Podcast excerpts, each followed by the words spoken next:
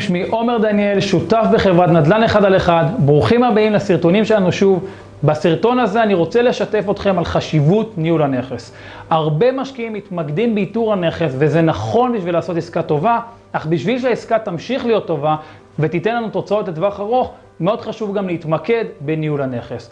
אנחנו שומעים המון תלונות על משקיעים שלא קונו דרכנו, כגון אף אחד לא יבכה לי שכירות, אין לי ביטוח, הפחיתו לי מהשכירות, נחסם לי הכרטיס אשראי, נחסם לי החשבון בנק, אין לי ביטוח, והרבה תלונות כאלה ואחרות.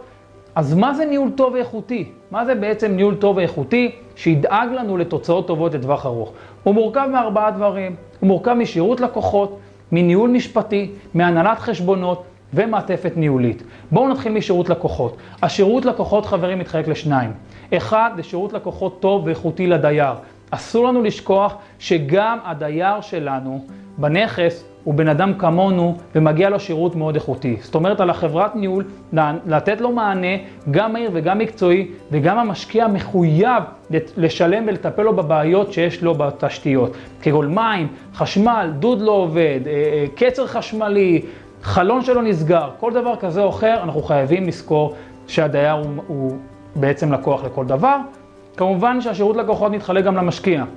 המשקיע חייב צוות מקצועי וזמין לבעיות שצצות במהלך חיי הנכס, כגון תקלות שוטפות, בעיות שיש בנכס, או שאלות שיש, כמה להשכיר, איך כדאי לי לתקן את הבעיה, האם שווה לי למכור, כמה הש... הנכס שווה, או בעיות שיש לי טכניות, כמו חשבון בנק שנחסם, או כרטיס אשראי שלא עובד, או איך משלמים מיסים, או איך מחדשים ביטוח.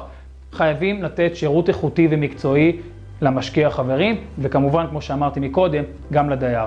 דבר שני זה ניהול משפטי. צריך להיות בנ... בנ... בצוות עורך דין חברים. עורך דין שמתמחה במקרקעין. למה אני צריך עורך דין? לכמה דברים. קודם כל לעשות חוזה שכירות, כולנו יודעים את זה. לבדוק את הדייר ולעשות שכירות. אבל אני מדבר על הניהול, אני יותר מדבר על הבעיות שיכולות לצוץ לנו. כמו דייר שלא משלם, או מפחית מהשכירות, או לא שומר על הנכס. אנחנו צריכים עורך דין בצוות שיגן עלינו. הדבר השלישי זה הנהלת חשבונות. מהנהלת חשבונות אני צריך בעיקר רואה חשבון. רואה חשבון אני צריך בשביל לדווח רכישה, לדווח שכירות ולעשות דוח שנתי. כל סוף שנה כמובן, אני מכניס כסף כל חודש, ובסוף שנה אני מחויב לבצע דוח ולהגיש אותו לרשויות על מה שהכנסתי. אז רואה חשבון, אני חייב אותו בשביל לעשות דוחות, כמובן של, החבר... של החברת ניהול, לדאוג שהדוח יתבצע ולהביא אותו למשקיע שישלם אותו. הדבר הרביעי זה מעטפת ניהולית לכל הצוות. על החברת ניהול לדאוג לזהירת מעגלים לכל הצוות, אם זה קבלנים, אם זה עורך דין, אם זה רואה חשבון.